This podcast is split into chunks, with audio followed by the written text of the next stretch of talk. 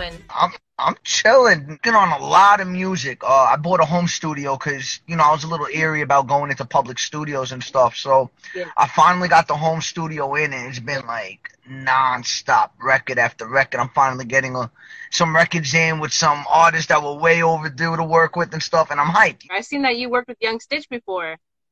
That's my brother right there. I love Youngster. It's my homie.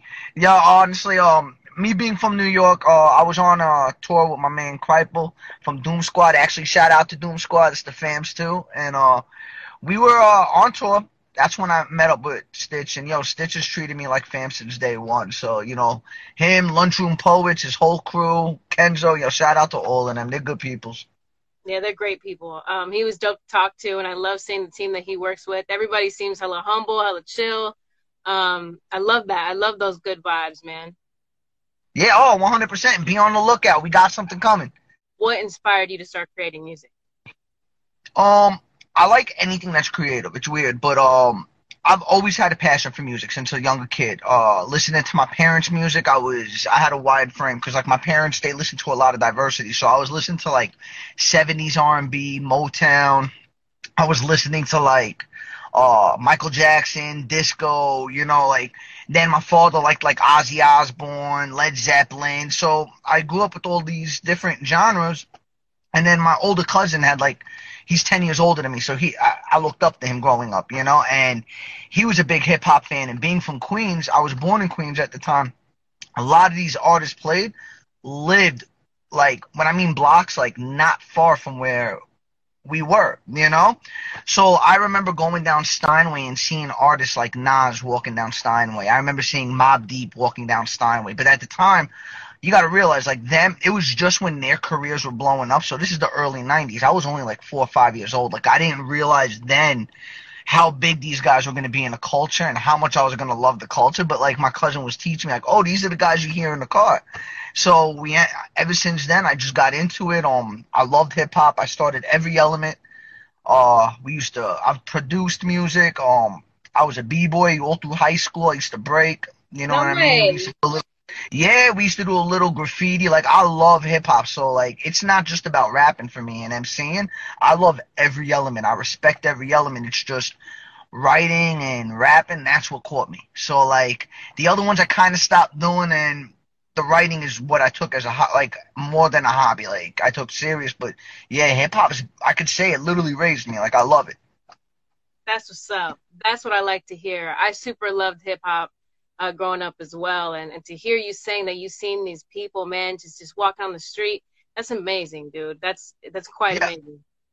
Oh, it was crazy. I mean, back then I didn't realize like how cool it was, but like now it's like, oh damn! Like they used to shoot video shoots like all over Queens, and I remember like walking and having like certain streets cut off for certain video shoots, but you know I didn't realize at the time like who it was or whatever. But Shutting it down. as I got older, yeah, you know, you put the pieces together, and it's like, holy shit! That's cool. That's hella cool. Man, I wish I wish I could have seen some of the people that I looked up to growing up and and for you, that's probably something that's kept the dream alive. And you know what I mean? Like keep going, keep Yeah. going. Oh, I loved it. What like really got me was when I started getting to do shows with them.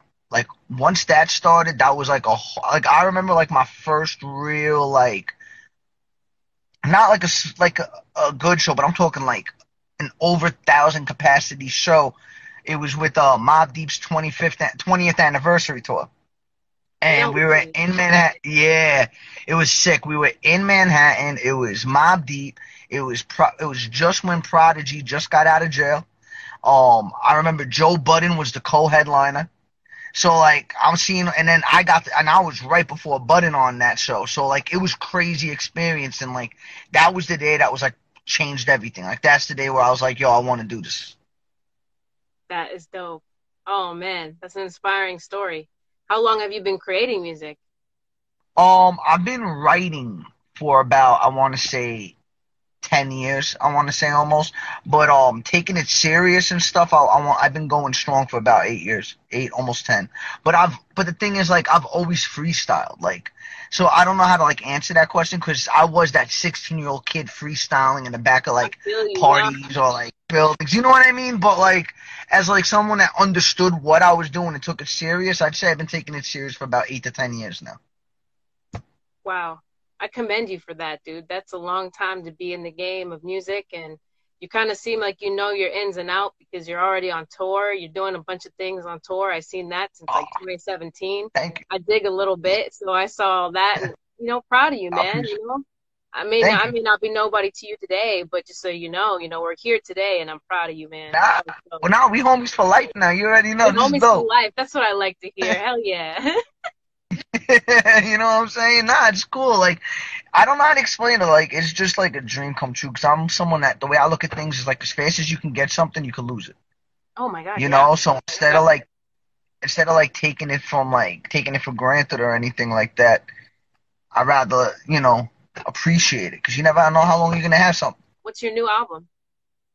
Uh, right now I have a project that dropped last year. It was uh the Steve Marr project. It was my first ever released full album, fully produced by uh my homie Stigmata from here in Long Island, and um it was a it was more of like a personal thing. It's the reason why I named it after like my name is because now you know who I am. You know what I've gone through a couple, you know. So now I want like the rest of my projects. I like to. I'm very conscious in a lot of my writing, but I like to like talk about modern dates. So like, all right, I told you a little of the past. You know, there'll always be those reminisce tracks, but like, all right, now here's status. Let's have some fun. You know, it's just like one of those projects I had to get off my chest in order to like keep going. You know.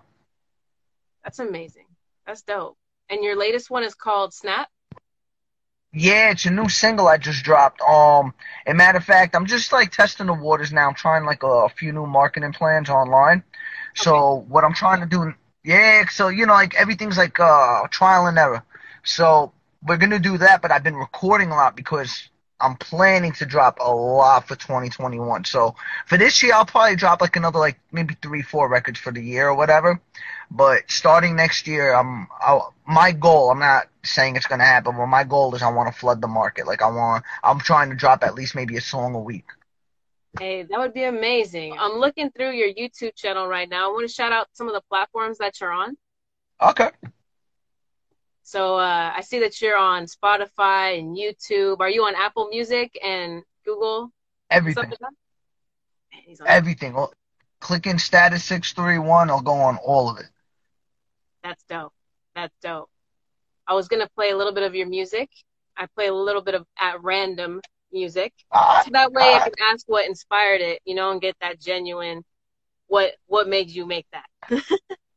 all right, sounds good. I have fun with that. So uh, hopefully I can remember some of them, but I'm with it. If you didn't know now, you know I'ma catch your body. If you didn't know now, you know I'ma catch your body. If you didn't know now, you know I'ma catch your body. Catch your body. Catch your body. So you, you gonna make it damn. Welcome to the fake gimmicks, hold the mic in your hand. Hitting local shows, thinking you the man, promoters rip you off. You don't stand the chance. Been there, but I'm past that. But I You passed sell that. tickets while I'm booked at the main act. I'm So when I tell you I'ma get it, I get it. Hit and expose you. get it, I'm Bitch, I'ma make you ready. Uh, I know the way most you are. It's about time somebody goes set the bar. But it I got don't come with a bar, but I think if you push out hard. When you gonna man up? Good with the man, shake spit, don't add up. That's you get your from.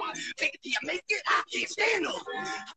Yeah, I remember that. That was a that was an older record. Um, what you called? Uh, I don't know. I don't even know where that song came from. I just like heard the beat, and I and when I first heard, it, I remember being. I remember giving like you ever get like those like scrunch faces when you hear a beat, like ooh, you get all hyped about it, and and so.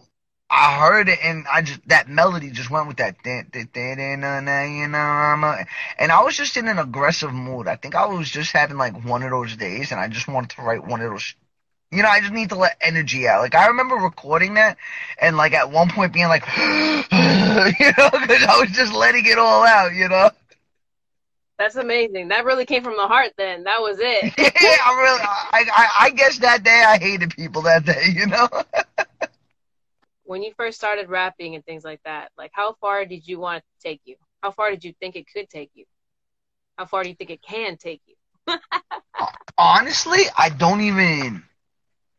I never really think of that, to be honest. Like, honestly, I just, I love it.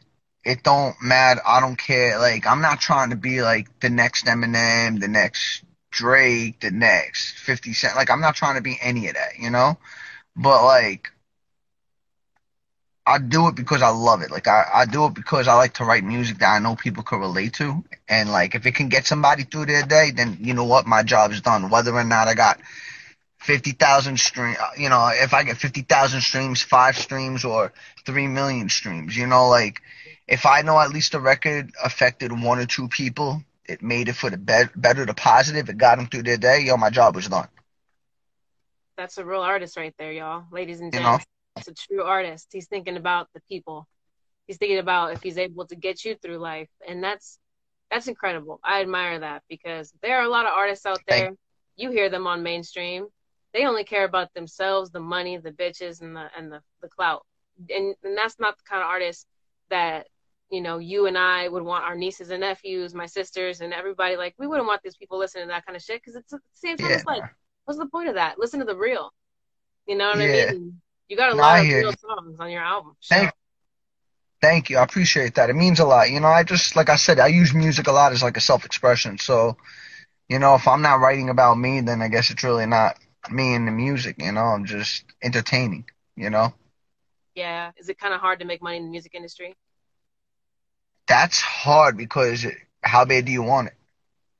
Yeah, it's true. It's pretty much like anything. Like what you put like one of my favorite sayings is like what you put into life is what you get out of.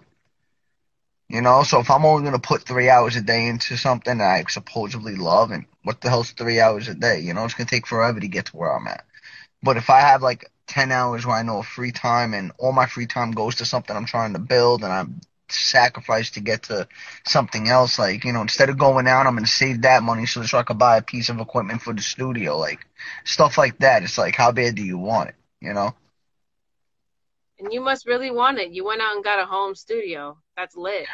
Yeah, well, I was losing my mind. I was locked in my house and I couldn't go to a st- my studio is like my zen place, is where I meditate. You know, I couldn't meditate, so yeah, I was going crazy.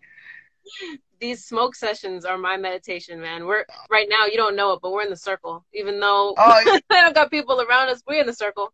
oh, facts, no, hundred percent. I got you, and it's dope because like like you know, I'm chilling. I'm I'm with it, but even with the smoking, you're quarantined. It's like fuck. What else it's, is there to do? I just want to record. It's hard. When I go out to New York, I'll make sure that we get an in-person interview with you. Because Facts. I'm with sure, it. For sure, man. You are one of the top artists on the charts for me as well. Uh, Appreciate.